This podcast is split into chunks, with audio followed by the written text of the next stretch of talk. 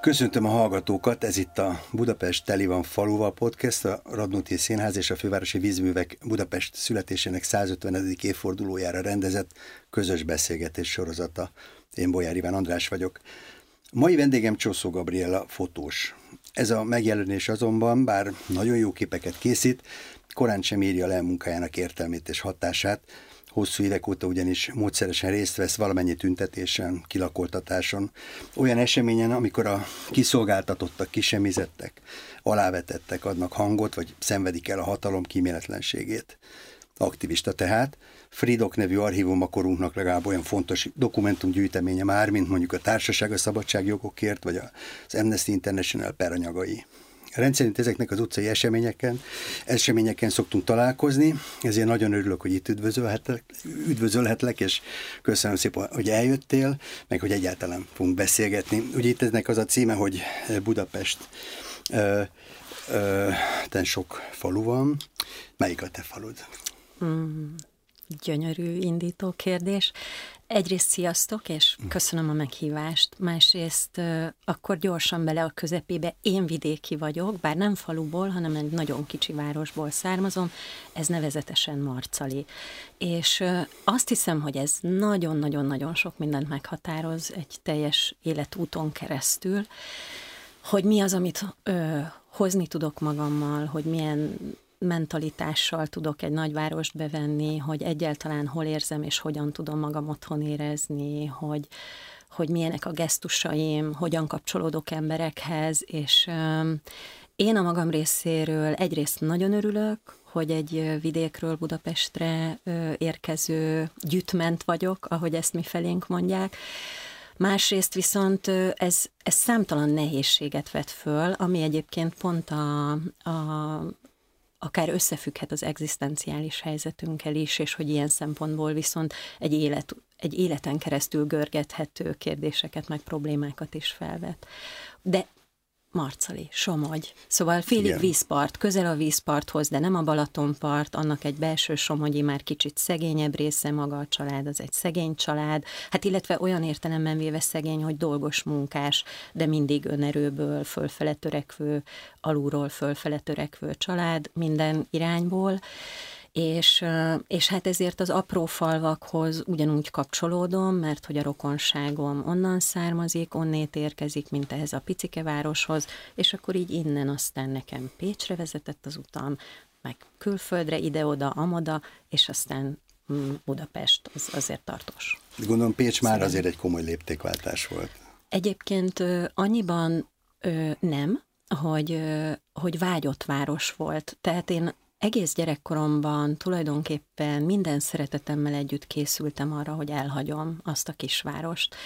És ennek nagyon-nagyon sok oka van, nem traumák egyébként, hanem inkább valahogy annak a gyerekkori megélése, hogy mennyit tud adni nekem a település, ahhoz képest, hogy, hogy milyen képességekkel, tehetséggel és vágyakkal kezdek el már gyerekkorban zakatolni, és bár minden lehetséges segítséget, és még azon túlit is próbáltak nekem megadni, azt azért éreztem, hogy hát ez itt szűk lesz, vagy olyan kompromisszumokat kell megkötnöm, amivel, hát amivel nem tudom kifutni valószínűleg azt, amit így belül érzek. És aztán emiatt így nem, nem is léptékváltás lett, nem volt drámai, hanem egy ilyen nagyon vágyott, nagyon szeretett megérkezés. Egyébként Marceli ezek szerint mind a kettőnk életében fontos sorsformáló helyszín, mert engem oda akartak vinni katonának, és én mindent elkövettem, hogy nekem ne legyek katona. Úgyhogy azóta sem jártam Marceliba, de majd egyszer, ha meghívsz, elmegyek, mert, mert érdekel.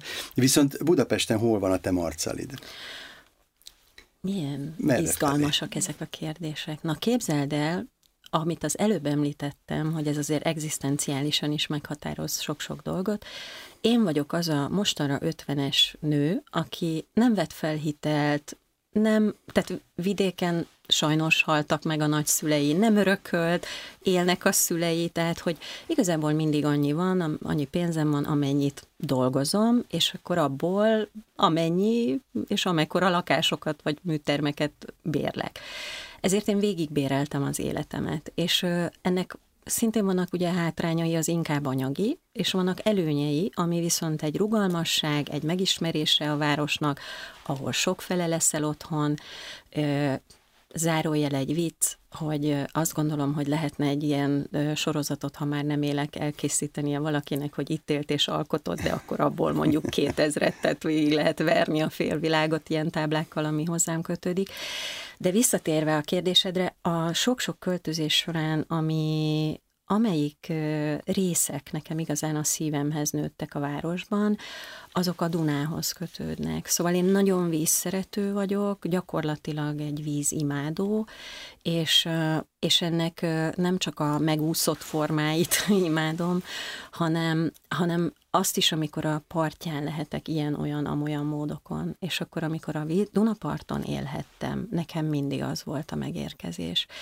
És szóval az überelhetetlen, ebből sikerült a 13. kerületben, sikerült a Belgrád rakparton és a közraktár utcában laknom, és, és akkor itt egy kanyar, a kilencedik az, ami nekem a szívemhez nőtt leginkább. És ne kérdezz miért, nem tudok rájönni. Tudok mondani dolgokat, ami, ami miatt azt a részt szerettem meg a legjobban, de ahol én lego, leginkább otthon tudom érezni magam, az érdekes módon a kilencedik kerület. És mit jelent ez az otthonosságérzés? Uh-huh.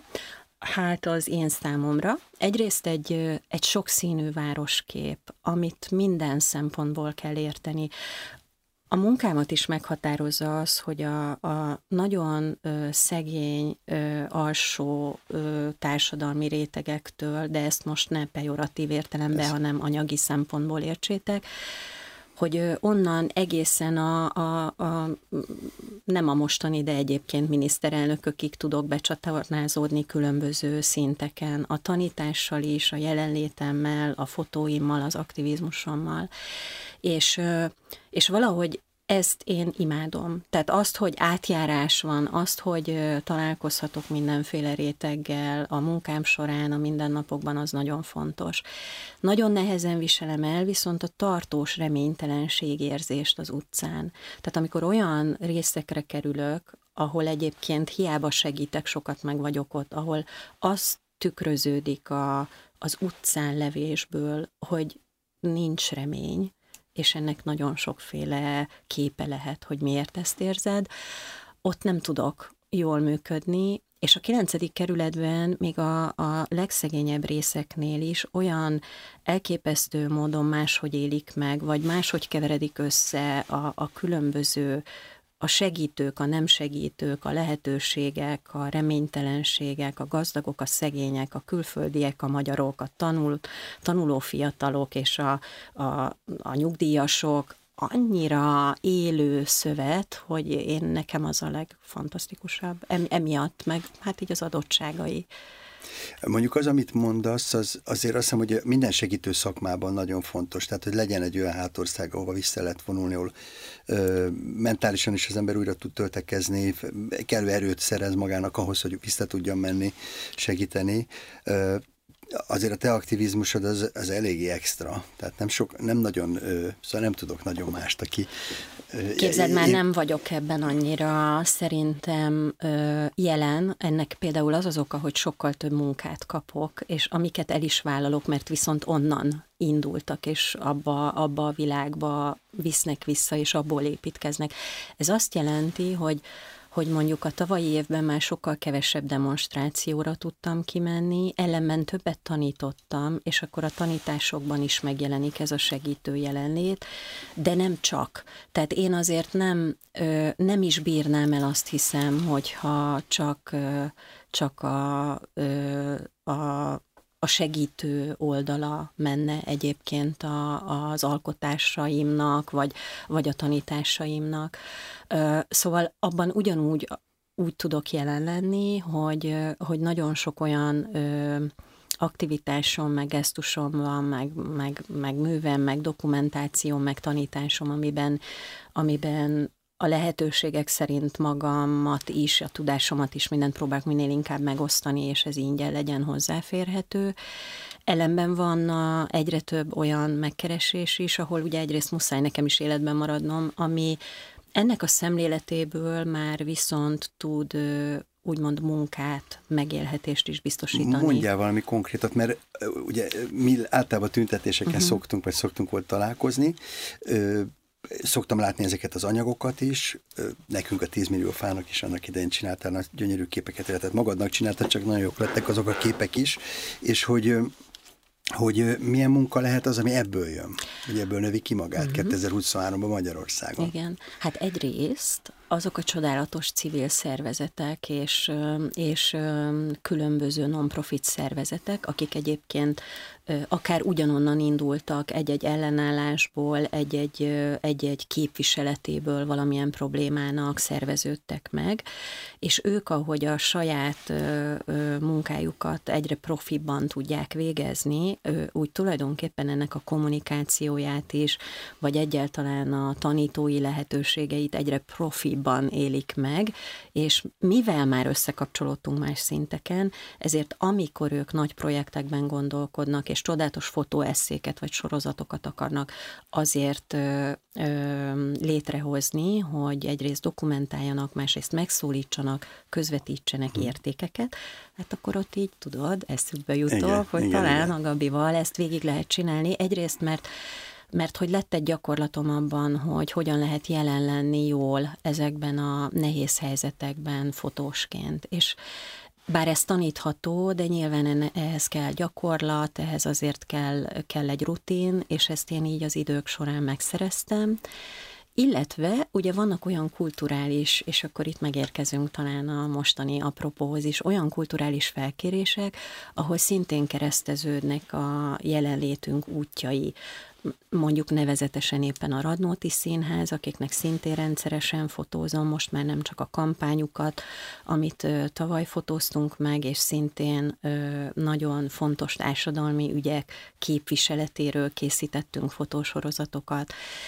De már nem csak ezeket fotóztuk meg, hanem rendszeresen készítek amúgy nekik is anyagokat. Ezek megbízásos fotográfiák, de itt tud találkozni a, a művészetem, az aktivizmusom, olykor a tanításom, tehát tulajdonképpen minden, amiben én hiteles tudok lenni, az igazából a megélhetésemet is tudja biztosítani. Hát nem egy fényes, gazdag, neres élet, de fantasztikus. Ki akar olyat? Lenni. Ó, hát. Van, aki akar olyat, de szerintem nem. Igen. Ne, egyébként nem esne jól egyikünknek sem szerintem. Csodálatos iskolákat tudnék akkor összegekből alapítani egyébként, ahol hozzáférhető lenne nagyon sok minden sokak számára. Na de, Igen, de ezek organikusan így... fejlődnek ki, és visszatérve a marcali uh-huh. kiskorodbeli életedre, mert ha jól tudom, téged tulajdonképpen a képzőművészet vonzott, illetve abban mutatkozott meg a tehetséged először kisgyerekként, és hogy abban akkor érezted, hogy ezt, ezt nem fogod tudni ebben a közegben kibontakoztatni, vagy hmm. már fotóztál is akkor? Erre ráfinomítok.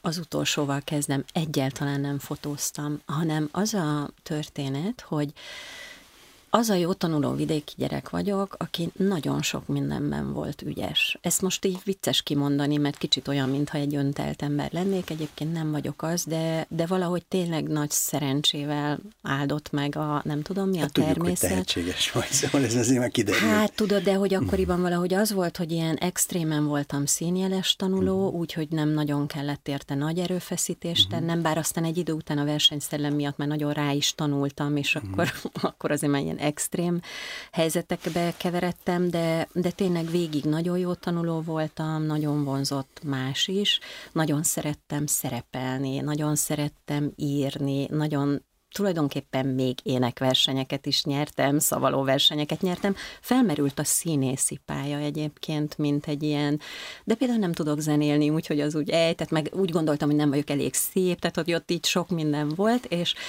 de ebből tudod, az is következett, hogy hogy a rajzolásban nagyon ügyes voltam, vagy hát kiemelkedő, ugye a ottani gyerekseregben az egyik legjobb, nem feltétlenül a leges legjobb, de nagyon-nagyon jó, és azért az végig egy szerelem volt. Tehát, hogy az nagyon könnyen ment, jól ment, ott is, ugye ez a gyerek történet, megnyered a versenyeket, elküldenek táborokba, imádod a légkört, és így tovább, és így tovább, úgy, hogy amikor a pályaválasztásra került a sor, akkor én végül is a képzőművészet felé indultam el, de a rajz irányából, és nem Budapestre jöttem végül, hanem Pécsre jelentkeztem, mert például azért, mert szegényebb családból jöve az volt a megnyugtatóbb a szüleim számára, hogyha pedagógus végzettségem is lesz, és végül is nekem ez egy szimpatikus kompromisszum volt, úgyhogy Pécsre jelentkeztem, ott elvégeztem két évet földrajz rajz szakon,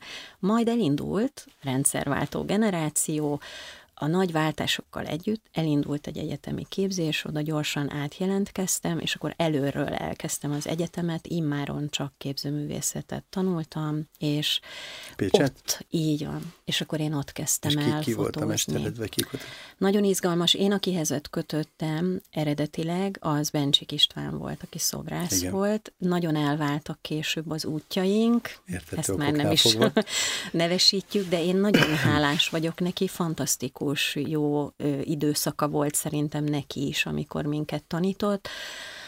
Majdnem mindegy volt, hogy mit tanulok tőle, annyira filozófikusan és precízen, és viszont nagyon erősen alapozóan tanított bennünket rajzolni, igazi mesterszemlélettel, fantasztikusan sokat köszönhetek neki, és nagyon nagy támogatást kaptam tőle, amikor el elbizonytalanodtam, és és aztán később, akkor, amikor az egyetemi csoportba jártam, akkor én kevésbé tudtam a következő mesterrel jó kapcsolatot ápolni, viszont ott kezdtem el fotót tanulni, mint egy felkínált tantárgyként, és akkor a következő ö, ember, aki meghatározó lett így szakmailag, az a fotótanárunk volt, ö, Körtvési László, és neki szintén nagyon-nagyon sokat köszönhetek, tehát ha tőle így nem kapok, akkor a, a, annyira erős támogatást, akkor lehet, hogy nem varázsol el ennyire ez a szakma, de kétségtelen, hogy nekem ez elementáris találkozás volt. Én azt így mindenkinek kívánom, hogy át tudjon élni ilyet. Így volt egy pillanat, amikor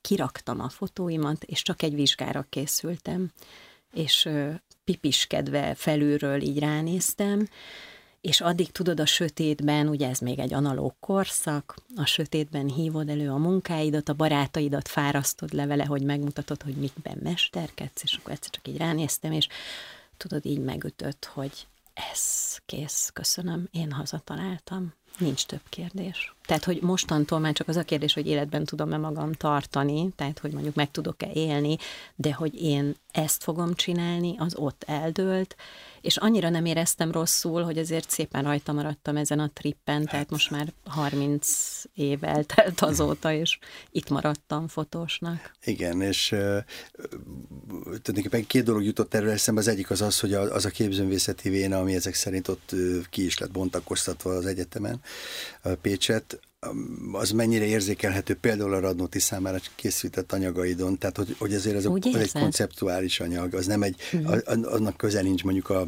tüntetéseken való riportfotózáshoz, vagy ilyesmi, tehát hogy az, a, az egy másfajta gondolkodás, másfajta alkotói módszer, másfajta embert kíván, és az nagyon érdekes, hogy benned mind a, mind a kettő megvan. A másik, amit viszont szoktam volt látni ezeken a tüntetéseken, hogy ott a Gabi, és aztán már nincs ott a Gabi, és akkor fotókat láttam, hogy de mégis ott volt a Gabi valahol, valahol a dolgok közepébe és a legközelebb, amit, ami megint egy má, nagyon más szakmai tudást igényel, amit viszont a kapa kapcsán olvastam annak idején, hogy amikor Haile Selassie-t fotózta meg, meg Trockit, szóval hogy, hogy ő tudta még ezt, hogy, hogy nagyon közel menni, nagyon kicsinek lenni, nagyon nem jelen lenni, és mégis ott lenni a legfontosabb pillanatokban, de hát ez, ez, én ezt nálad is így, így tapasztalom, mert tényleg volt, hogy figyeltem, hogy merre jársz, és, és nem tudtam, hogy hol vagy. Ez egyébként fantasztikus, hirtelen kettő jutott eszembe.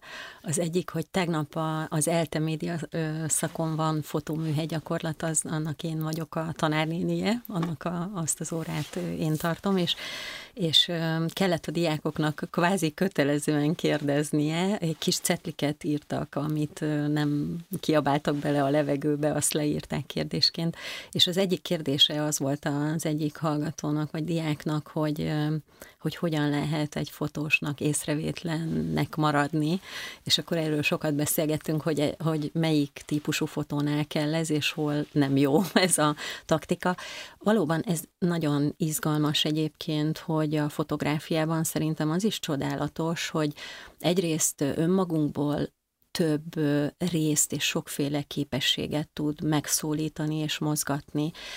És Például nálam is ez, hogy tudjak alkalmazkodni, hogy rá tudjak hangolódni, hogy oda tudjak jutni, ahova szeretnék, ott tudjak állni, abból a szögből tudjak fényképezni, ne rólam szóljon a történet, de közben, ha kell, akkor képes legyek erősen megszólítani, embereket instruálni, pontosan instruálni, hogy a biztonságban tudják érezni magukat, mert például, ha egy műteremben vagyok, akkor ez az észrevétlenség, ez napont, hogy nem működik, tehát ott akkor fogunk jól haladni, hogyha én azt tudom mondani, hogy figyelj csak most, gyönyörű a tekintetedben, ez a fény, ezt tartsd meg, eddig tartsd meg, ott maradj kérlek, és akkor még mindenki mást el, el kell tudni helyezni a térben, úgy, hogy én középen állok, és csak mondom.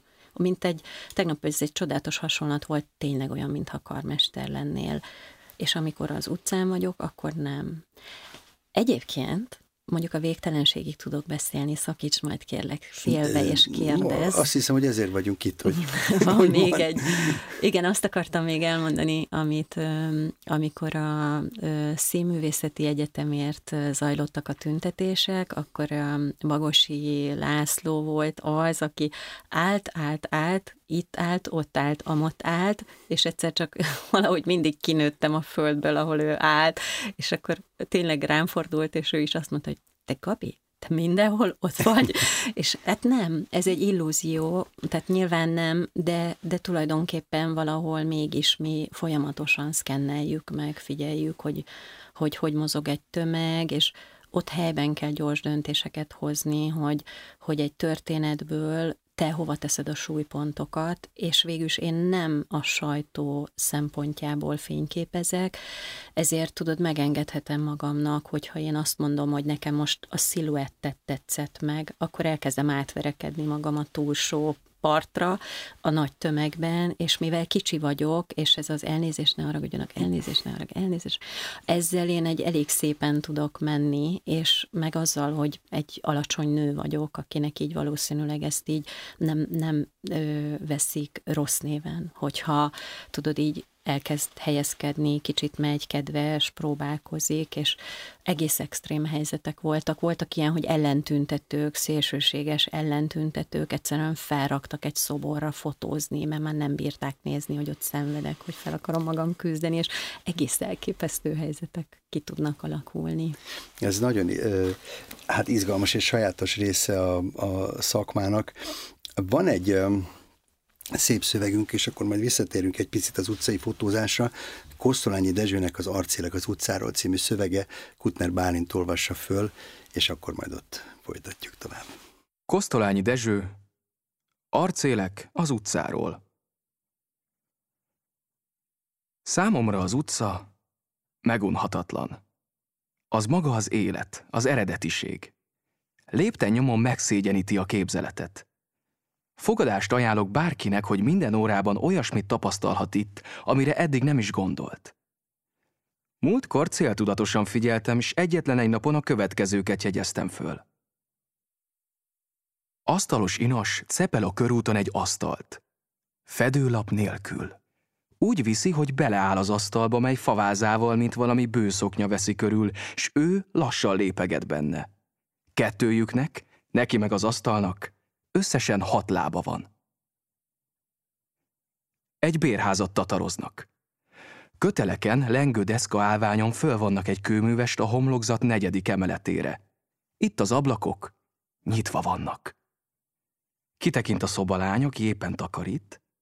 Pár perc múlva csókolóznak. Íme a középkori szerelem modern változata a várkisasszony és a lovak között, aki kötélhágcson közelítette meg szíve hölgyét. A koporsósbolt kirakatában csábítólag áll egy gyönyörű, kényelmes koporsó, melyet akármelyikünk megvásárolhat. Fedelére rátűz a verőfény. Kitűnő alkalmi tükör. Ezt csak hamar észreveszik a járókelők. Azok, akik elhaladnak mellette, mindig megtekintik magukat benne. Egy nő előveszi festékrúdját, és a száját pirosítja. A halott, aki ebbe a koporsóba kerül, egy örökké valóságon erről a nőről fog álmodni. A villamosra fölszáll egy öreg asszony. Oda megy a fiatal kalauzhoz, de ahelyett, hogy jegyet kérne tőle, egyszerűen szájon csókolja. Én megdöbbenek. A kalauz nem. Visszacsókolja az öreg asszonyt. Vidéki édesanyja érkezett meg a vonattal. Eddig még soha se láttam, hogy egy kalauzt megcsókol az édesanyja. Vendéglői terasz. Egy kövér úr túros csúszát eszik. Amint a villával a szájába gyömöszöli a csúszahalmokat, bal kezével kézi tükröt tart, s nézi önmagát. A mai napig bizonyára még nem figyelhette meg, milyen, amikor túrós csúszát eszik. Most ezt a mulasztását pótolja. Iskolából hazamenet két hét éves kislány beszélget. Te megint kipingáltad magad? Bizony Isten nem, csak kicsíptem az arcom. De a szájat kifestetted. Ja, mondja a másik félváról. Még reggel. De már letöröltem. Régente az ilyen történetkéknek ez volt a címük. Gyermekszáj. Éjfél után egykor Budán öreg hordár nagy csomagot cepel valahová. Hirtelen megáll, pénzt vesz ki zsebéből, és szemem láttára föllép egy utcai automata mérlegre, és kezében a csomaggal megméretkezik. Miért így? A saját súlyát akarja megállapítani, vagy a csomagét, tekintve, hogy már tudja a saját súlyát? Vagy talán újabban erősen fogyott, s ezzel a kegyes csalással próbálja magát becsapni? Vagy azt véli, hogy a teher teljesen életéhez tartozik, mint a tevéhez a púp, vagy az elefánthoz az agyar? Akárhogy tépelődöm ezen a komoly kérdésen, nem tudom eldönteni. Na, Kosztolányi nem csak jó író, de jó fotós is volt, úgy tűnik, mert jó szeme volt. Neked vannak ilyen utcai arcéleid, olyan, olyan figurák, akiket időről időre meglátsz, lefotózol, elteszed magadnak, eltelik két év, megint találkozol vele? Séta közben nem. Séta közben nem. Akkor civil vagy? Képzeld, olyan van, hogy akkor, amikor nincs nálam kamera, akkor is úgy viselkedem, mint akinél van kamera, és ez nagyjából azt jelenti, hogyha, hogyha sétálok, vagy nézelődök, vagy elmegyek egy társaságba, akkor egyrészt én hát gátlástalanul elmegyek bárhova, ha szeretnék, egyedül is, tehát nincs egy ilyen magányérzés. Ez lehet, hogy azért is van, mert nagyon sokszor egyébként például fényképezőgéppel mész, és akkor eleve az a dolgot, hogy nézd, értelmezd, építs föl egy történetet abból, amiben részt veszel, és valahogy ez annyira készségemmé vált, vagy annyira elemien kezdett hozzám tartozni, hogy, hogy gyakorlatilag bármilyen szituációban azon kapom magam, hogy tulajdonképpen kicsit gondolatban úgy figyelek meg dolgokat, mintha újraépíteném magamban, és hogy ez egy kicsit olyan, mintha fényképet készítenél. Szóval nem azt mondom, hogy én mindig mindent fotografikus szemmel nézek, mert nem erről van szó, de valahogy mégis mindaz, amit a fotográfiától kaptam és tanultam, az úgy beépül abba, hogy észlelek, és emiatt úgy, úgy figyelem meg a világot, és azt hiszem, hogy ez viszont nagyon jó dolgokat tud hozni, mert egyszerre figyeled azt, ami hátul zajlik, egyszerre figyeled azt, ami elő zajlik, egyszerre érzékeled közben a fényeket, a hangulatváltásokat, tehát hogy nagy, nagyon sok minden van, ami ö, szerintem a tulajdonképpen lehet, hogy ezek ilyen meditációs technikákban van ilyen, tudod, hogy mindenféle szinteken kell érzékelned valamit, és erre minket, fotósokat, vagy sokunkat a fotósok közül szerintem maga a szakma így tulajdonképpen beélesít egy életre, és én ezt imádom és sokszor megállok emberek előtt, és nagyon megnézem őket, és olyankor szoktam érezni, hogy most egy kicsit tovább tartottam ott a tekintetem, mint egy normál szocializációs helyzetben ez megengedhető. És akkor olyankor érzem, hogy lebukom saját magam előtt, hogy na, most itt a fotós dolgozott, mert a kamerából ezt ugye folyamatosan csinálom, hogy tulajdonképpen rajta tartom a tekintetem. Mennyire elidegenítő ez? Volt egy ismerősöm operatőr, mesélte, hogy egy rendkívül bonyolult, nagyon nehéz, és számára egyébként megrázó vagy undort keltő dolgot kellett forgassam. És azáltal, hogy optikán keresztül nézte, teljesen el tudott távolodni a, a, a dologtól, ez egy képi tárgyá vált, onnantól kezdve őt személyében már nem érintette. Hogy ez a, a te fotózásod során ez van? Mert hogy nagyon sok empátia kell ahhoz a témához, amivel te foglalkozol, ugye társadalmi, a társadalom, hogy mondjam, kiszolgáltatottjai sokszor, a, akiket fotózol. Ö, épp az ellenkezője van, de ez nem azért, mert nem lehetne, hanem azért azt hiszem, mert hogy én kizárom azokat a lehetőségeket, amiről éppen te most beszéltél. Ö, arra gondolok, hogy, hogy például az ilyen praxisomban minden szempontból valahogy az életvédelme az, az konkrétan a legfontosabb, és a kép ehhez képest másodlagos vagy századlagos egy adott krízisben, vagy nagyon nehéz helyzetben. Ezért nehéz helyzeteket úgy értve fotóztam végig, ahol tudtuk, hogy a fotó segítő eszközé tud válni, tehát akár egy kilakoltatásnál is, de volt olyan szituáció, ahol kérték, hogy menjek fényképezni, és én magam döntöttem úgy, hogy nem, ezt el tudom mondani, Igen, ahol érzem, hogy, hogy a, a, az EMC és terhelhetőségemnek ott van a határa. Ez egy olyan szituáció volt, amikor éppen a 9. kerületben a Balázs Béla utca környékén egy családot, ahol gyerekek is voltak, kilakoltatta. Ez történt délelőtt. És ilyenkor az aktivisták védve a családot tiltakoztak a kilakoltatás ellen, nekem abba a fotósként kellett volna bekapcsolódnom. Ellenben én aznap délután elindítottam ott abban az utca kereszterőződésben egy fotótanfolyamot gyerekek számára, tehát délelőtt volt a kilakoltatás onnan két háztömnyire, ahol gyerekek is laktak, és az arra fele lakó gyerekeknek indítottam egy ingyenes fotótanfolyamot délután, és na ott biztos voltam benne, hogy én azt nem tudom megcsinálni, hogy reggel elvisznek állami gondozásba gyerekeket, úgy, hogy én végig fotózom. És aztán délután bemegyek gyerekek közé ugyanott, és boldogan arról beszélek, hogy jó dolog fotózni. És akkor mondtam, hogy ne arra ugyatok, hadd ne menjek el a kilakoltatásra konkrétan ott lenni, mert tehát eleve az, hogy a gyerekek lehet, hogy hazajönnek, lehet, hogy nem lehet, hogy viszik őket, azt azért sem tudom végigcsinálni, mert családilag érintett vagyok, és akkor még ráadásul itt a munkám miatt és a tanítás miatt is, na ott ott volt az, hogy azt mondtam, hogy eddig és ne tovább, de ezeket a határokat én általában megpróbálom előre belőni, tehát nem volt még olyan helyzet, hogy le kellett volna így fordítanom a kamerát, mert kialakult volna egy annyira brutális helyzet, ahol azt mondom, hogy én nem fotózom. Mert egyszerűen, ha, ha előre tudom, hogy körülbelül mire számíthatok, akkor nem megyek bele abba a helyzetbe a, abban a műfajban, amiben sokat dolgozol, mennyire ö, szűrődik be mondjuk a 60-as, 70-es évek magyar szociográfikus fotója, annak a hagyománya, vagy az amerikai utcafotó. Mennyire érzed ezt, vagy mennyire független mindezektől?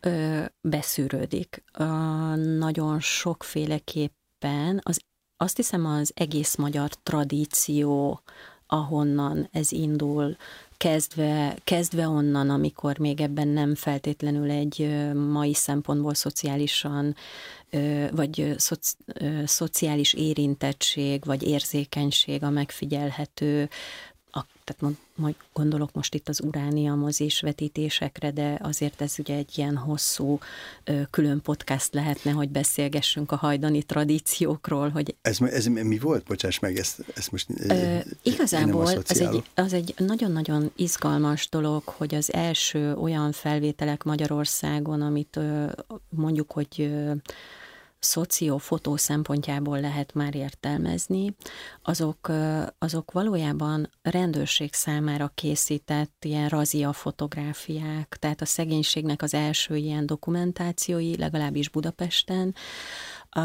ahhoz kötődnek, hogy raziák során dokumentálták a családok életét. Ezek a mai szemmel nézve hát nagyon izgalmas, de hát szomorú Időben mikor fotográfiák.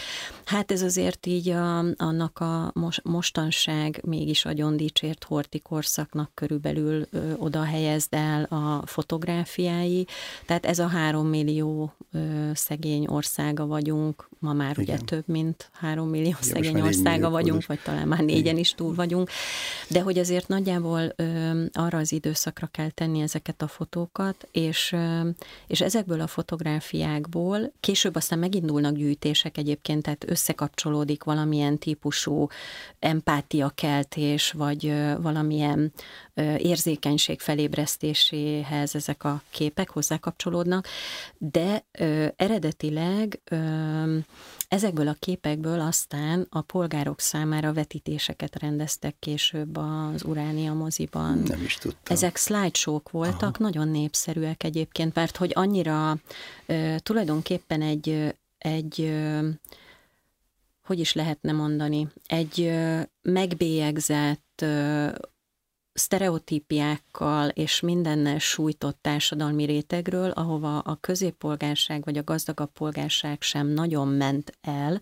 tehát nem, ahogy ma sem tudsz egy hajléktalan kunyhóba elmenni, na, vagy hát el tudnál, de nem kapunk meghívót, mondjuk nem tudom, néhányan kapunk, akik, akik intenzív kapcsolatot tudtunk ápolni velük, de hogy de hogy akkoriban is ugye annyira ketté válik végül is ilyen szempontból a, a társadalom, hogy megismertetni a szegény emberek életét, azt úgy lehet a gazdag emberekkel, hogy valahogy megmutatod. És ezek a e, egyszerűen nagyon népszerűek voltak. És akkor a középosztály az Lete... bejárt borzongani ezekre? Az... Egy kicsit igen, de aztán kinyílnak a pénztárcák is, és valamilyen típusú segélyezés el tud indulni. Tehát, Tehát hogy ez, nem... Volt, volt, igen, volt ez nem... Rész. Igen, igen, tehát össze tud kapcsolódni azért egy segítői szándékkal is később, de azért, ha végig gondolod, hogy ahhoz képest, amilyen érzékenységgel ma el lehet indulni, készíteni felvételeket, ez, ez azért így elég borzaszt. Vagy hát nekünk hátborzongató, hogy ilyen szituációkban ö, fotózzák először a, a, a szegény embereket. És ráadásul ugye a fényképnek akkor nagyon nagy hatása van, és ö, hát több okból nem fogsz tiltakozni, ha szegény ember vagy. Egyrészt azért, mert nem is tudsz, nem is lehet, a rendőrségnek nem is ildomos. Másrészt maga a technika is még van annyira érdekes, hogyha nem így készülne el a kép, akkor is odaállsz a kamera elé, mert egyszerűen izgat, izgalmas. Tehát, hogy valahogy ez az egész benne van, de hát én sem fototörténész vagyok, itt remélem nem mondok őrült nagy ostobaságokat. Ez mindez azért így onnan ered, hogy hogy nagyon sokszor gondolkodtam alkotóként azon, tudod, hogy mi az, amiben én még bele tudom képzelni magam, vagy egyáltalán így értsem, hogy az, amit csinálok, az milyen tradíciókhoz kötődik. De nem ide egyébként. Tehát, hogy én, amit csinálok, annak, annak már annak már egy kicsit van akár egy balo, balosabb iránya, szerintem lehet értelmezni a kassákék mozgalmai felől, a tanítási helyzetet is, e, tehát ott érzek még hagyományt, azzal együtt, hogy azért a nők ott még nem, vagy máshogy vesznek részt ebben a, ezekben a, a történetekben. Hát igen, volt egy kifejezetten én, én egyébként én ezért nem vagyok egy igazán kasságrajongó, mert lehetne, lehetne kötődnöm, de nem tudok eltekinteni attól, Ez az 1930-as ő... nagy munkástüntetések környéki időszak. Igen. Ezek szerint. Igen, és ugye előtte az előtte levő időszak. Tehát ott azért így a 20 század Igen. elején Igen. vagyunk, ahogy évelünk át, és aztán ebbe beérkezünk.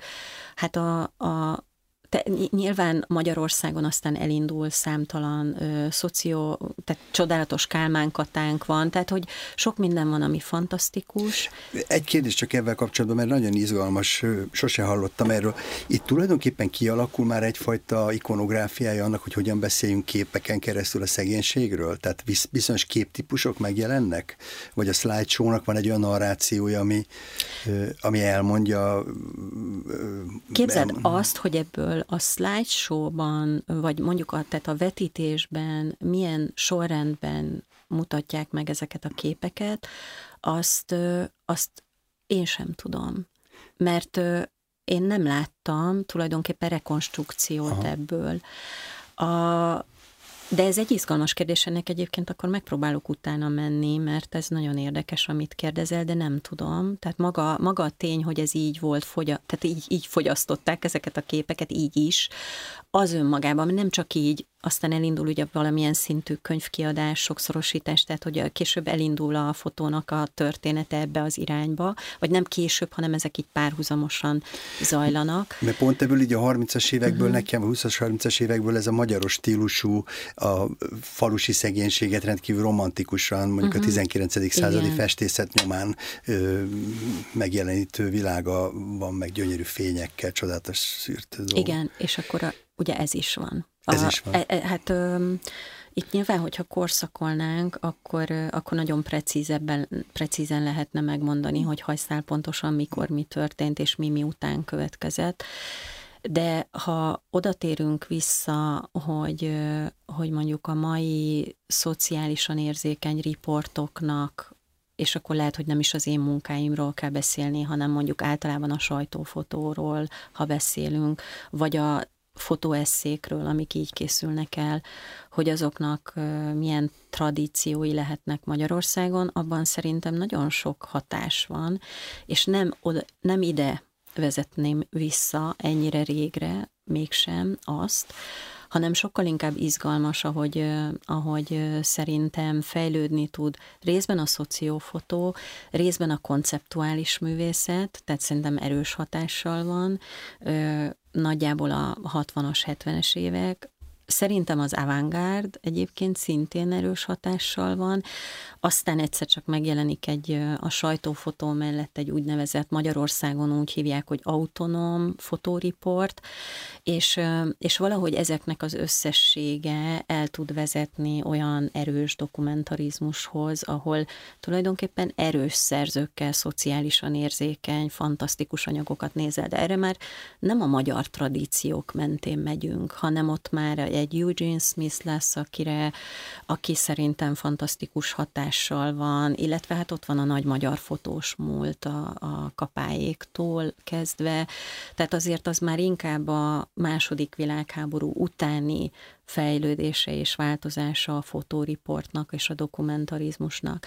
És hogy én egyébként oda kötődöm-e, vagy rám aztán ez is hat, meghat a képzőművészet is, hogy ezeket a fotóalapokat, ha megmozgatom, akkor nem, ha kiállító térbe kerülnek, akkor például konceptuális anyagokat készítek már belőle, tehát nem marad hagyományos fotóriport, dolgozom részvételi művészeti technikákkal, sokkal inkább kötődöm például a 70-es évek antropológiai, szociológiai hagyományaihoz ez ügyben. Tehát annyira izgalmas, hogy hány szövet tud megjelenni egy fotóanyagban. Ez nagyon izgalmas, és majd egy picit szeretném is, hogyha boncolgatnánk az esztétika és az etika viszonyát. De van egy szövegünk Erdős Virágtól, amit Mészáros Blanka volt kedves felolvasni nekünk, és nagyon szépen. Ennek az a cím, hogy Budapest szép. Erdős Virág, Budapest szép. Avagy a szabadság vezeti a népet. Omás a Free SFE. Budapest szép. Nem kicsit, nagyon. Olyan szép, mint egy ház. Mint egy nagy, üres, a pincétől a zsinórpadlásig kiürített ház. Budapest szép, mint egy naphegyi kampusz a délelőtti sajtóbejáráson, mint egy kiválóan sikerült vizsgaelőadás, mint egy hangulatos életkép a 2020-as évek elejéről. Budapest szép, mert van rajta frígiai sapka. Budapest szép, mert nincs rajta frígiai sapka. Budapest szép, mint egy nagyon híres régi festmény, a köpülőnő. Budapest szép, mint egy két millió darabos puzzle, mint egy kacskaringós úton eljuttatott üzenet, mint egy hetedíziglen bevésődött viselkedési minta. Budapest szép, mint az Egmont nyitány a moszkvai filharmonikusok előadásában. Budapest szép, csak nem a tetőről kell nézni, hanem történelmi távlatokból. Budapest szép, mint egy kortárs dráma, mint egy alternatív színház, mint egy hamisítatlan antik tragédia, maszkal. Budapest szép, de beregszeszebb. Budapest szép, mint egy nehezen visszaszerzett homokozó lapát. Budapest szép, mint a rinocéroszok, mint a játszma vége, mint a rettenetes szülők. Budapest szép, mint vágómarhák és mészáros legények nem teljesen véletlen találkozása egy Magyarország méretű boncasztalon. Budapest szép, mint egy provokatív szenárió, bábokkal. Mint egy szirénázó rendőrautó, extrákkal. Mint egy történelmietlen felvetés, terméketlen gondolatkísérletekkel. Budapest szép, mert magyar. Budapest szép, mert Trianon. Budapest szép, úgyhogy nem jó ötlet összefirkálni, széttrolkodni és telekiabálni. Budapest szép, mint egy csendes mellékutca békésen sétáló járókelőkkel és zavartalan átmenő forgalommal. Mint egy hosszú, széles járda, ahová fel lehet állni kocsival. Mint a nyugodt éjszakák. Mint a józan hajnalok. Mint a szabadság szerető emberek tiszteletre méltó gondolatai a kukában. Budapest szép, mint egy megbízható portás. Mint egy üres kapuaj mint egy gigantikus főbejárat, amin az arra járó kancellárok akadálytalanul kibe tudnak menni. Budapest szép és fiatal, de majd megnő és megérti. Budapest szép, mint a Fekete Ország. Budapest szép, mint a Birnami erdő. Budapest szép, mint a torinói ló. Budapest szép, mint egy soha véget nem érő szupertitkos utcaszínház a város legkülönbözőbb pontjain, a legváratlanabb helyszíneken, a legkülönfélébb közműlétesítményeket és kommunális tereptárgyakat fellobogózó, piros-fehér terelőszalagokkal. Végigcsináltad, és rengetegszer találkoztunk is az SZFE tüntetéseken, de ennek már jó két éve. És te hogy látod, hogy Budapesten van még frígiai sapka, vagy már levette? Van még forradalmi hangulata, van-e még az a tűz a, a városban, mint két éve, vagy, vagy ez változott? Hmm. De finom kérdés. Hmm. Hogy legyek úgy optimista, hogy pessimista ne legyek, és hogy legyek úgy pessimista, hogy optimista ez naponta legyek. Ez játszok, igen. Um, például amire én fölesküdtem az az, hogy, hogy ezeknek a társulásoknak, ezeknek az akarásoknak a feltűzesedését tudjam dokumentálni, és például a lecsengését, szomorúságát, elhagyatottságát, vagy éppen már így a lefele tartását, azt nem annyira szoktam, vagy nem annyira szeretném. És azért, mint ahogy ti is nyilván ugyanazt tapasztalom én is, hogy, hogy vannak nagyon komoly, nagyon erős időszakok, amikor meg, meg tud és izmosodni, erősödni egy-egy ügy, egy-egy jelenlét, egy-egy mozgalom, ha úgy tetszik, összefogások, utcai jelenlétek, és aztán hullámzóan alább hagynak, eltűnnek, elsorvadnak.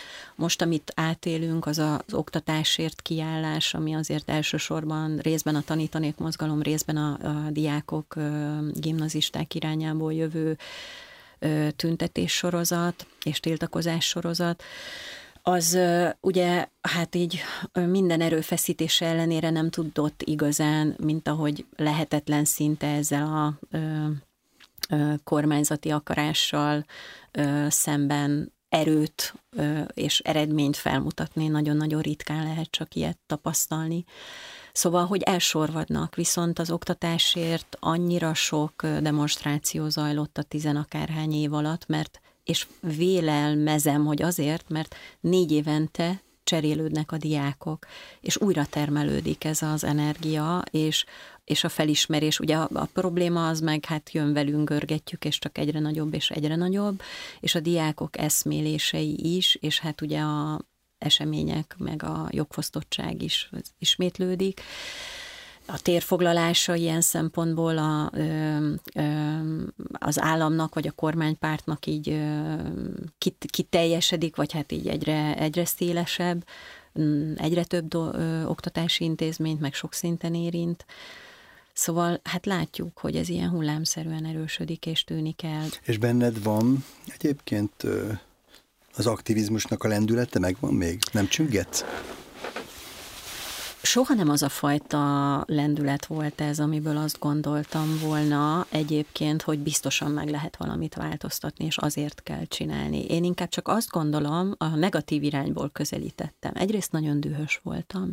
Ezt a dühöt valahova termékeny irányba akartam átcsatornázni, hogy ne bolonduljak meg, és hogy hasznos tudjak lenni. Ez nagyon jó.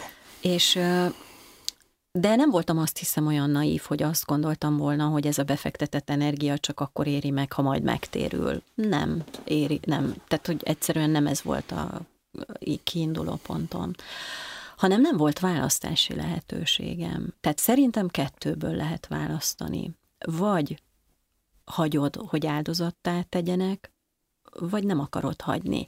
El lehet dönteni, hogy kikkel mész. Azokkal, akik nem törődnek bele abba, hogy a világnak ilyennek kell lennie, vagy azokkal, akik azt mondják, hogy túl szeretnék élni, és nem akarom őket most sem megvetni, sem minősíteni, tényleg ne értsen senki félre. Szerintem nagyon érthető, hogy miért marad csendben valaki, miért, miért fog együttműködni, ha úgy tetszik, és ezeket én tudom akceptálni, el is tudom fogadni. Szomorú vagyok miatta, de szerintem sokszor nekik sincsen választási lehetőségük. Szóval, de én ebből a kettőből választhattam, hogy vagy azokkal megyek, akiket áldozattá tesznek a legkülönbözőbb módokon, és ezt hagyja, vagy azokkal megyek, akik azt mondják, hogy ameddig bírok tenni ellene, teszek ellene aztán lehet, hogy nekem is valamit a fejemhez, tehát nem csövet tartanak a fejemhez, mert nyilván nem így élünk egy rendszerben, hanem, hanem egyszerűen eltalálnak valami olyat, ahol már nem tudok így tovább menni, de pillanatnyilag még nem erről van szó. De nem azért nem megyek ö, a másik irányba, mert azt gondolom, hogy eredményre tud vezetni az ellenállás. Nem biztos. De azt is végig szoktam gondolni, hogy vajon akik átéltek sikereket bármilyen ellenállás során, vagy el tudtak kérni valamit. Tudták az előző napon, hogy meg fog történni? Március 14-én biztosan tudták, hogy mi fog történni 15-én, vagy mondjuk akár ha csak 56-ra gondolunk, így pontosan tudták három nappal előtte, hogy három nap múlva mi.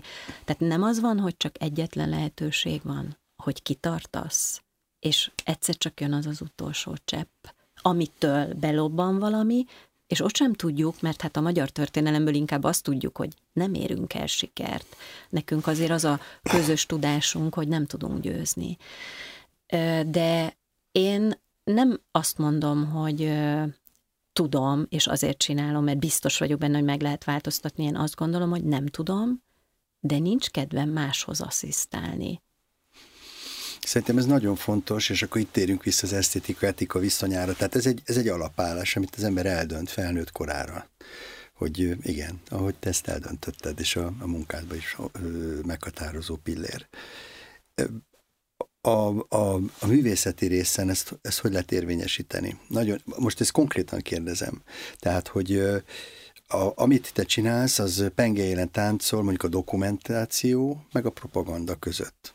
Mert hogy hát hogyha lefotózol valamit kontextustól függően, de akár a képkivágástól függően is, az szolgálhat egy üzenetet propagandisztikusan, vagy tárgyszerűen, dokumentarisztikusan is. Ezeket nyilván ott helyben el is döntöd, meg utána is, mikor a képet kidolgozod, vagy dolgozol rajta, akkor még, még ezeken lehet finomítani. Tehát, hogy egy ügyet szolgálsz, vagy egy ügyet ö, leírsz képpel. Akkor én most Előbújtatom magamból a tanárnénit. Na. A propaganda szó nem ezt jelenti. Propagandát mindig is csak a éppen akkor hatalmi helyzetben levő ö, ö, társadalmi vagy vezető réteg tud a kisebbségek fele vagy az érintettek fele közvetíteni. Akkor agitáció? Az Inkább, jobb szó? Az egy jobb szó egyébként. Szóval a propaganda azért ilyen szempontból mindig a, mondjuk úgy, hogy a központi akaratot tudja Ezt sugározni. igen, ez... Így van.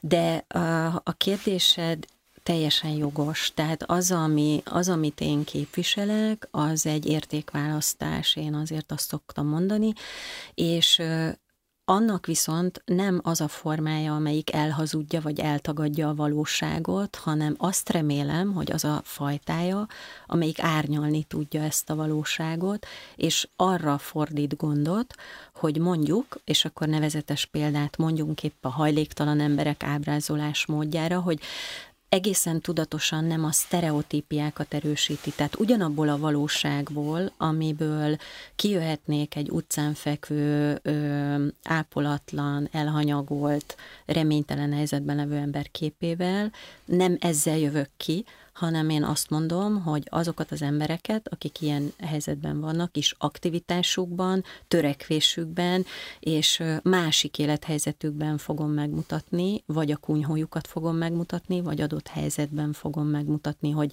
mit tesznek azért, hogy változni tudjon a sorsuk. És ez egy értékválasztás, de nem hazudom el, hogy léteznek az utcán élő emberek, csak egy másik aspektusát ragadom meg, és közvetítem, vagy mondom el képekkel. Szóval ez azt gondolom, hogy inkább értékválasztás, de nincs benne egy elhazudása a valóságnak, szóval azért árnyalatok vannak ebben, és én azt remélem, hogy, hogy ilyen szempontból nem, nem agitáció, tehát nem, az agitáció is tartalmaz ilyet, hogy, hogy mondjuk nagyon pozit, mondjuk egyfajta érték mentén elkezd buzdítani. Tehát én igazából ilyen típusú fotográfiát nem készítettem még, ami néha-néha használják mozgalmak borítóképnek, vagy egy eseményre imitáló képnek. Azoknál a képeknél talán van ilyen funkciója, de mivel ilyen fotó eszéket, nagy sorozatokat készítek, összességében, ha azokat megnézed, azoknak viszont árnyaló szerepük van tehát nincs ez a fajta ilyen buzdító szerepük, abban megjelenik a szomorúság olykor, a reménytelenség, az irónia, az áthallások, a személyesség, Szóval ez egy, de izgal, izgalmas hát kérdés. Szerintem a nézői empátia révén bevonódik, aki, aki ezt nézi. Lehet, hogy nem ö, agitáció révén, mert hogy nincs ez a szájbarágos, uh-huh. be, de hát az, az érzelmek azok bevonják az ember. A, te, ugye van ez a Fridok 2010 óta, amiben a, te ezeket az eseményeket ezek szerint a report formájában rögzíted. A, mindenkinek a zsebében van egy fényképezőgép, 50 milliárd kattintás készül, nem tudom, naponta, nem tudom, iszonyú mennyiségű. Mégis hogy lehet az, hogy akkor a Fridok az, vagy lesz az, vagy már az a hely, amely ennek a korszaknak a történelmét a nem hivatalos olvasatban meséli el. Miért pont ezek a képek lesznek? Hmm. Hát nem biztos, hogy lesznek. Üm, és egyébként, hogyha most véletlenül hallgató szeretné megnézni ezeket a képeket, akkor azért gyorsan el kell mondanom, hogy éppen pillanatnyilag építünk belőle egy végre normálisan hozzáférhető weboldalt, aminek roppant egyszerűen az lesz a címe, hogy freedog.hu, de még nem aktív, mert hogy tő, most szerkesztjük. Én és valamit találtam, a igen, weben, az még a régi volt? Igen, van egy, van egy Flickr felület, amin az utóbbi tizen évek anyagát, vagy illetve 6-7 évet lehet látni, és van az előtte levő korszak, amit nagyjából elnyelt az akkori Pikáza és Blogspot. Ugye ezeket ilyen közösségi szempontból ingyenesen használható, bár ugye mi mindig fizettünk érte, hogy ott tudjuk a sok-sok képünket tár, tárolni, de hogy ezeket a felületeket használtam, és egyszerűen ugye kinőtte ez a vállalkozás ezeket a felületeket, mert nagyon sokan akarják ezt sokféleképpen használni ezeket a képeket, és ezért hát muszáj volt megépíteni ezt egy profibb archívummá, és ez is fokozatosan fokozatosan fog feltöltődni, úgyhogy a jelenből elindítom majd úgy, hogy visszafele is feltöltöm a teljes anyagot, és akkor azt remélem, hogy a következő választásra, országgyűlési választásra így fel tud állni a spektrum teljes valójában, úgyhogy ott lesz a sok-sok tízezer kép. És akkor visszatérve a kérdésedre, hogy mitől éppen ez, Egyrészt meg kell említenem, hogy nem csak én fotózom ilyen ö, szemlélettel, hanem hát legalább két nagyon fontos kollega nevét meg tudom említeni, akik nálam is aktívabbak, de talán nincs az a képzőművészeti háttérbeágyazódás, ami miatt mondjuk művészeti szempontból is figyelnék többen, hogy ők hogy, hogy, hogy fotóznak és mit. De azért a nevüket hadd mondjam el, ők a B. Molnár Béla és Vörös Anna, nekik fantasztikus archívumuk van szintén az elmúlt sok évnek a eseményeiről. És és Viszont az, hogy nálam ez így egyben ö, látható, azzal már az én láthatóságom ilyen módon összefügg. Tehát attól, hogy a művészet felől jövök, attól, hogy tanítok is, attól azt gondolom, hogy a rám irányuló figyelem tud speciális lenni, adott esetben akár nagyobb.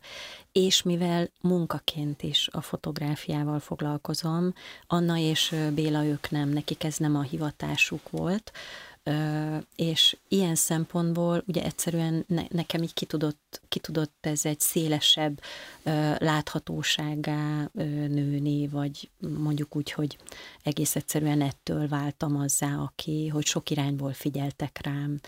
És szerintem ezek a képek ettől váltak fontossá, illetve talán benne tud lenni az, hogy kiállításokon is meg, meg tudom mutatni, többféleképpen tudok vele majd én magam is dolgozni, mm, működik az, hogy a külföldi kommunikációba is be tudom olykor építeni, tehát hogy az én láthatóságommal így ki tud bővülni ezeknek a képeknek az utóélete azt érzékelem, hogy nézve ezt a, a még meglévő gyűjteményedet, hogy ezen keresztül Budapest, ami hihetetlenül gazdag és pesgő és eleven és fortyogó városként jelenik meg. Nem tudom, hogy mind a nem tudom, másfél-két-két és fél millió Budapest és Budapest környéki lakos hasonlóan éli meg a budapestiségét, hogy, hogy ez egy ennyire fortyogó város.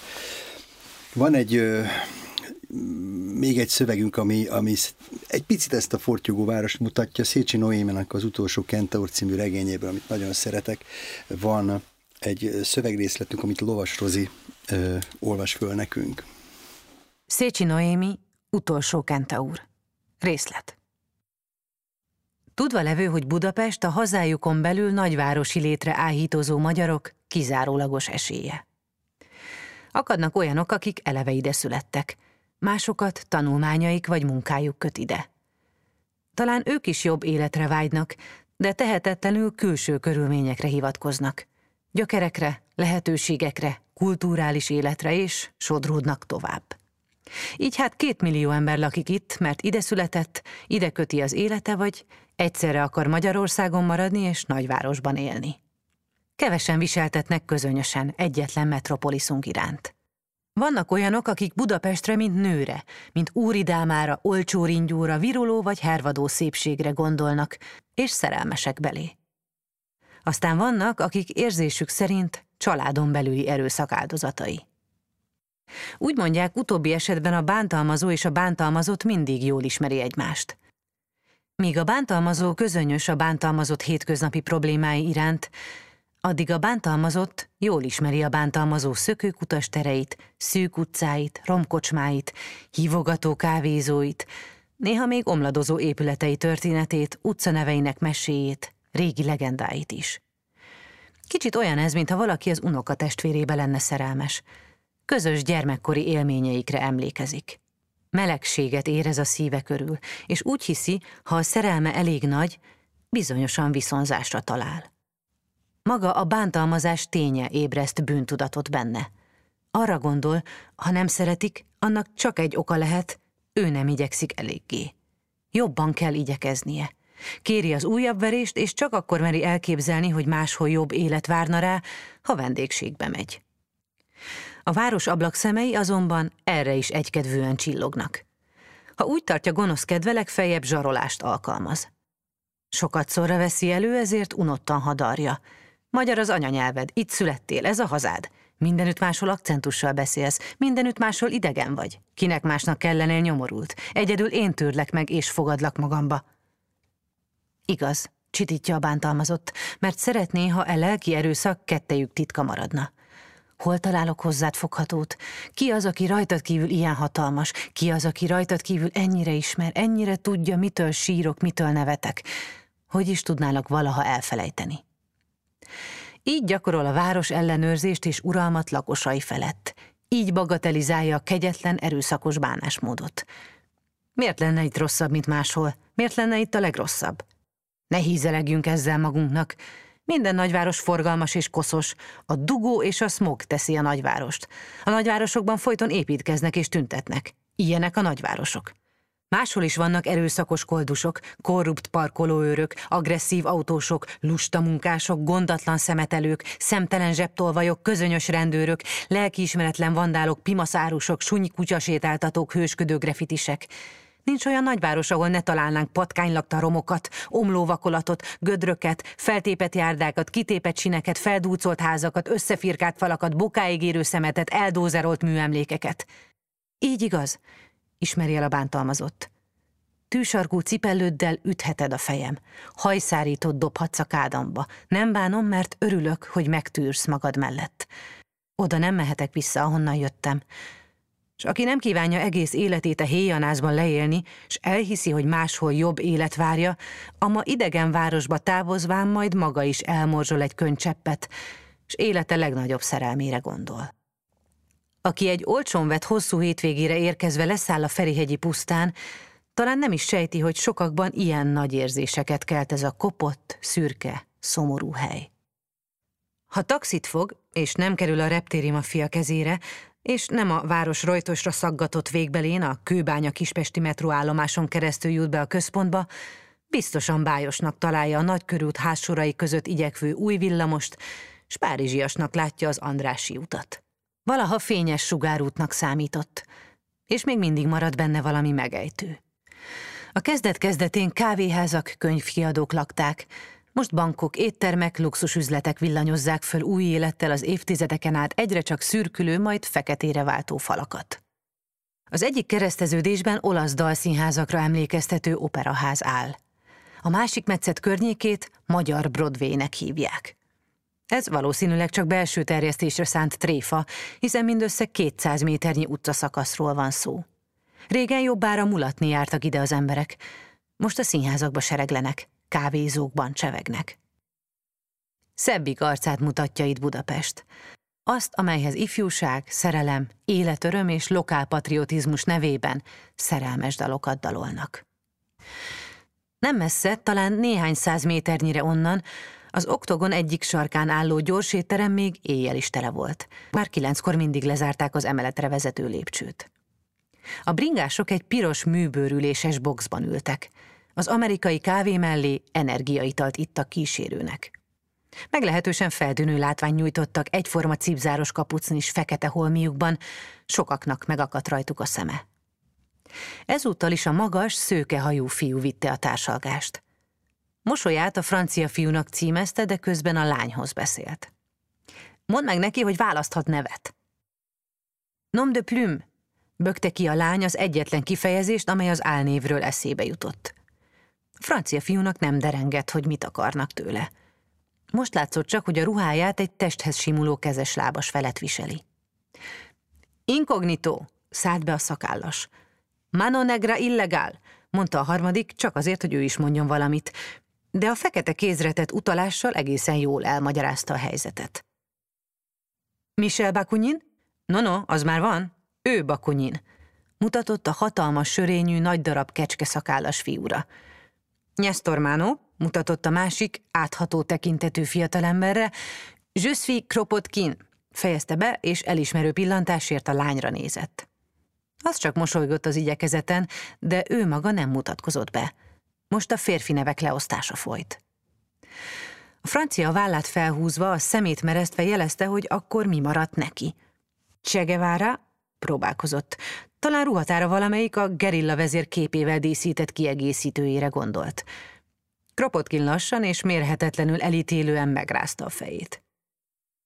Lukkini ajánlotta fel segítőkészen. Ki? Aki a bakunyinként bemutatott kecskeszakállas imitálni igyekezett, amint valakit késsel hasba szúrnak és összegörnyed. Sziszi, mondta, majd újra pantomimmel folytatta. Koronás fő, hegyes mellek, ünnepélyes járás. A francia fejét rázta. Nem kívánta Erzsébet osztrák császárné és magyar királyné gyilkosának a nevét felvenni. Jó, hülye ötlet volt, ismerte el Kropotkin nagy lelkűen. Mindenki a kávéjába kortyolt, hogy onnan merítsen ihletet. Gavrilo princip! csapott le a Manónak nevezett fiú. Hüvelykújjával egyest mutatott, és óvatosan azt motyogta, hogy ger. Bizonyára még a felvételi előkészítőn ismerkedett meg a szelager kifejezéssel. Vele nem jártatok olyan rosszul, mondta magyarul, de a franciára mosolyogva. Az visszamosolygott. Senki sem emelt ellenvetést, ezzel nem akartak több időt tölteni. Super, vive l'anarchie! Mondta vidáman a francia, és mint egy az üzletet megpecsételendő, egyenként kezet rázott megbízóival. On va? kérdezte a lány, és mivel ezt csak a francia értette, ő azonnal fel is ugrott. Persze, mehetünk, mondta Kropotkin, majd elindult, hogy a tálcáját még akkurátusan beborítsa a nagy szemetes ládák valamelyikébe.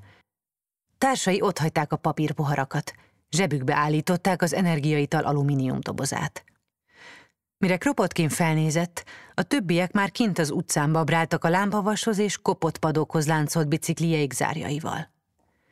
Akármire is készülnek, semmi olyat nem követhetnek el, ami a sugárút történetének 150 évében ne történt volna meg az oktogon és hősök tere közé eső szakaszon. Budapesten akadnak ártatlan utcák is, ahol a legjobb családban is megeső, bocsánatos bűnökön túl más kín nem terheli a levegőt. Az Andrási út nem ilyen. A hősök terét az itt felravatalozott mártírok, a köröndöt az elcsapott gyalogosok, a szép utca környékét a marólúgot ívott valahai cselédlányok, a villasor sétányát a magukat halára altatózó úriasszonyok és a csődbe ment gyárosok nyughatatlan lelke járja be éjfél után. A Csengeri utca sarkán álló hatvanas számú házat annyi szenvedés tölti meg, hogy éjszakánként megfeszülnek az ablakokba illesztett üveglapok. A Battyányi palota környékén az 1919-ben a pincében agyonvert burzsujok, az oktogonnál az ott kivégzett kisnyilasok és a fejbelőtt szovjet katonák szellemei kísértenek. A Klauzáltérről, az egykori gettóból idáig hallatszanak a keserves sikolyok. A Liszt Ferenc tér kávézóiban legfeljebb csak árat drágítanak, vagy adót csalnak. A bankokban legfeljebb uzsora kamatot terhelnek a kölcsönökre, legfeljebb a palotákat játszák át a kótyavetjén fantom cégek kezére. Legfeljebb a parkoló cégek megbízottai állítanak ki cinkelt büntető cédulákat. Az autósok, az egykedvű kutyasétáltatók, a megrögzött szemetelők legfeljebb a környezetet szennyezik. Közben és azóta felvonult itt a teljes magyar lakosság. Legitimisták és kommunisták, szocialisták és keresztények, antikommunisták és hungaristák, melegek és mély magyarok, paramagyarok és posztmagyarok, békepártiak és tolerancia hívők. Ütöttek, vertek, dobálóztak, füttyögtek, égettek, táncoltak, nevettek, gyűlölködtek, szerettek, rajongtak, röhögtek, tapsoltak, táncoltak. Amit az Andrási úton ember még nem tett meg, az nem is létezik. Ugyan mi történhet? Ezután már nem történhet semmi rossz. Hát igen, szóval azt hiszem, hogy hát ezt, ezt, ezt fotózott te meg, vagy legalábbis én bennem ez van, mint hogyha ennek a, képi illusztrációit vagy bizonyítékait tárnád elénk. Nem nagyon vidám Budapestet rajzott meg a, a szerző, a Szécsi Noémi. Mennyire tudsz azonosulni egyébként ezzel? Amikor elolvastam egyébként a szövegeket, mielőtt jöttem, hát akkor egyrészt volt ilyen, hogy jaj, hát ilyen Kosztolányit imádom, a virágot személyesen is nagyon szeretem, a Blankáért eleve rajongok, tehát azt hiszem, mint a ö, ö, fantasztikus, ahogy, ö, ahogy a virágversét ö, ö, felolvasta, és ö, és viszont a Noéminál volt az, amikor ö, ö, elolvastam ezt a részt újra, akkor ö, akkor valahogy bizonyos információk így nagyon megütöttek, hogy, hogy akkor, amikor a városban járunk, kelünk, akkor az annyira érdekes, hogy a, hogy a történelemmel egyébként hogyan találkozunk, és hogy mi, mik jutnak eszünkbe. És és az egyik az, az ugye adódik, hogy az épületeken keresztül érzékeljük ugye elsősorban, hogy körül, mi, mi az a város, amit kaptunk, itt, itt maradt örökül. És, és engem meghatott a, amikor a fák története előkerült, hogy a Budapesten él, élő fáknak egyébként a történelembe ágyazottságuk milyen, hát az így rajongva olvastam a könyvet, és még fotóórára is meghívtam a könyvszerzőjét, hogy tartson nekünk vezetést. Na és oda akarok kiukadni, hogy, hogy nyilván éppen az emberek történetére, tehát magunk, a, a, a saját történelmünkre is gondolunk, amikor bizonyos épületek előtt elhaladunk. De valahogy pont a, a mindig láthatatlan emberek sikolyaira, sóhajaira, arra történelmi szinten nem csak összefoglalóan szoktunk gondolni, és valahogy ennek az írásnak az én számomra az, azok a mondatai a legerősebbek, ahol ez nagyon hangsúlyossá válik az, az egyéni, az, az egyedi sorsok, amik összességében együtt aztán közösségi traumákat fognak okozni, és hogy, hogy ezek mennyire hozzátartoznak egy-egy épülethez, egy-egy, egy-egy negyedhez, egy-egy utcasarokhoz. Szóval azért az, igen, így, így, így megírva, ez aztán egy ilyen egy, egyszerre hallható belső kánon, egy szomorú kánon, és valahogy azért ez, ez, talán ez az, ami ilyen sors történet, egy ilyen nemzeti sors történet, hogy ezt így visszük, ezt így nem, valahogy nem ezzel közlekedünk, de úgy mégis, mégis sejtszinten hozzánk tartozik. Igen, és ez is nagyon fura, hát nem tudom, hogy ez ma igaz-e még, de mondjuk 10-15 évvel ezelőtt még abszolút így volt, hogy a Budapesten élőknek az 50%-a nem budapesti születésű.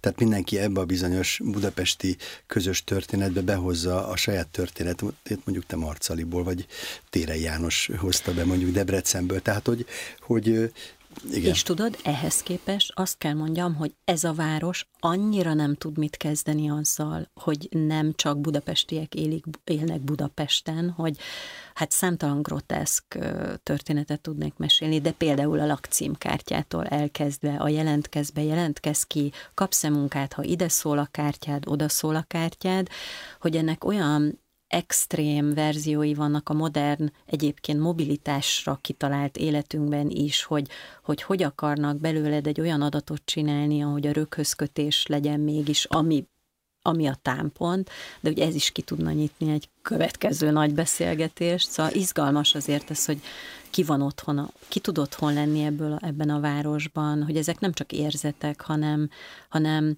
jogok, amik hozzáférések, jogok, lehetőségek, lakhatási lehetőségek, munkavállalói lehetőségek, és akkor ugye már így lejövök a művészeti lírai irányról, illetve nem jövök le, hanem azt kell mondjam, hogy akkor izgalmas, ha a művészet is tud ezekkel a kérdésekkel is foglalkozni. Tehát, Igen. hogy ez nem egy elidegenítő, romantizáló szövet vagyunk, hanem egy, egy máshogy megmutató, felmutató egy, egy lehetőség a kommunikációra.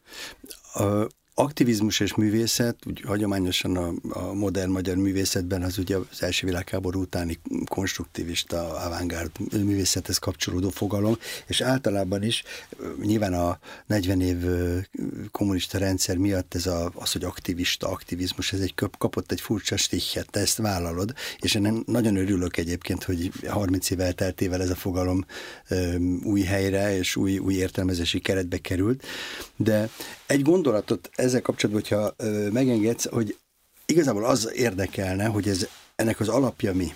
Tehát például, hogyha mondjuk van egy váratlan, váratlan politikai fordulat Magyarországon, amelynek az esetében a mai ellenzék, nevez, jelentsen ez bármit, mondjuk az kerülne hatalomba, akkor is kint lennél az utcán a mostani hatalmat már ellenzékből képviselők számára vagy képviseletében, uh-huh. vagy őket ábrázol, vagy megjelenítve? Uh-huh. Ez egy nagyon ö, szerintem fontos kérdés, mert ö, ez attól függ, hogy, ö, hogy ö, mi az, ami megtörténik, és mi az, ami nem történik meg. Tehát, ha, mint említettem, végül is ez az én aktivizmusom az bizonyos szempontból egy értékválasztás, nem pártválasztás. Nincs is tulajdonképpen párt, akihez én kötődni tudnék, mert talán, ha lennem, kötődnék is. Nincsen. Tehát mindazok az értékek, amiket én szeretnék képviselni, az, az egyelőre egy puzzleből összerakható. Ha azok az emberi jogok sérülnek, amikben én hiszek, és azt gondolom, hogy megérdemeljük, sőt, mi több, jogunk van hozzá. Ha azokat a, egy olyan kormányzat ö, ö, sérteni, akiket most ellenzéki pártokként vagy következő kormányzatként elképzelhetünk egyáltalán, én azt gondolom, hogy akkor is kint lennék, ha emberek kint lesznek, kint leszek én is, de az is igaz, hogy van bennem egy olyan belátás, amikor viszont szövetséget tudok kötni bizonyos célok érdekében. És azon például felszoktam háborodni, amikor mondjuk van egy stratégia, egy egy cél, egy választás előtt, és akkor, és akkor az út mentén bizonyos dolgok így tudod, a megbeszélések, stratégiai egyeztetések, azok így, hogy mondjam, túl korán kikerülnek a nagy nyilvánosság elé, és egymás torkának ugorva, még mielőtt bármit elértek volna pártok, vagy egyetlen szövetségesek kinyírják egymást, tehát hogy így nem is kell eljutniuk a futómezőre, mert előtte véget ér minden. Hogy ilyen szempontból én azért az a fajta stratéga vagyok, aki azt mondom, hogy, hogy bizonyos célek, célok érdekében akár a képeimmel is hajlandó vagyok segíteni, de csak értékek mentén. Tehát nem, ilyen szempontból még azt sem lehet mondani, hogy én a, ö, talán a baloldalhoz állok közelebb, de olyan, de például versenyhívő vagyok. Ö, nem egyértelmű, hogy nekem ez a klasszikus bal-jobb politikai tulajdonképpen ö, szembenállás, mondjuk ne hívjuk szembenállásnak, de hogy ez a kettőség, ez leírja azt, amit én a politikáról gondolok. Én ezt már egy avid dolognak gondolom. Nagyon remélem, hogy, hogy ha a politika nem Magyarországon csak, hanem egyébként a világban változ, változik, akkor már nem ez a bal és jobb oldali kettéosztás mentén való gondolkodás lesz, ami, ami mentén újra kell gondolnunk a politikát. Én ebben már egyszerűen ilyen módon nem tudok tisztán hinni, magamat se tudom hova elhelyezni. Van a, mondjuk jobboldali nem nagyon vagyok, de például szabálykövető alkat tudok lenni, ha azok a szabályok, azok a belátásom szerint is védik az életet. Itt van hanyatszor mondom ki, hogy alapvető emberi jogok, és azoknak a betartását szeretném, ha ez azért egy szabálykövetés. Én szeretem a keretezett dolgokat, hogyha biztonságban érezhetjük magunkat, és azon belül szeretem a versenyt, stb. stb. Ezek azért nem, Szóval nem könnyen leírható, amit én most gondolok erről. Ö, azt hiszem nem ezt kérdezte, de is szépen kanyargósan ide-oda elhintáztatom a kérdéseket. Nem, szerintem uh-huh. gyönyörűen leírtad, és ez teljesen világos és elfogadható, és nagyon örülök, hogy ezt elmondtad. Nagyon szépen köszönöm neked. Ez volt a Budapest Teli van faluval podcast negyedik adása. Ez és valamennyi beszélgetésünk meghallgatható a Radnóti Színház Spotify gyűjteményben, valamint az általam szerkesztett Vulkán című webfolyóirat oldalán a www.vulkánfolyóirat.hu. Köszönöm, hogy velünk tartottak. Legközelebb Bajzát Sándor addiktológussal beszélgetünk Budapest démonokkal teli sötétebbik oldaláról. Tartsanak legközelebb is velünk, és addig is használják úgy, járjanak, keljenek benne, azzal a szeretetteljes figyelemmel, hogy közben tudják, Budapest teli van faluval. Podcastünk népszerűsítésében a Radnóti Színház média partnere a Magyar Narancs, politikai és kulturális hetilap, valamint annak online változata.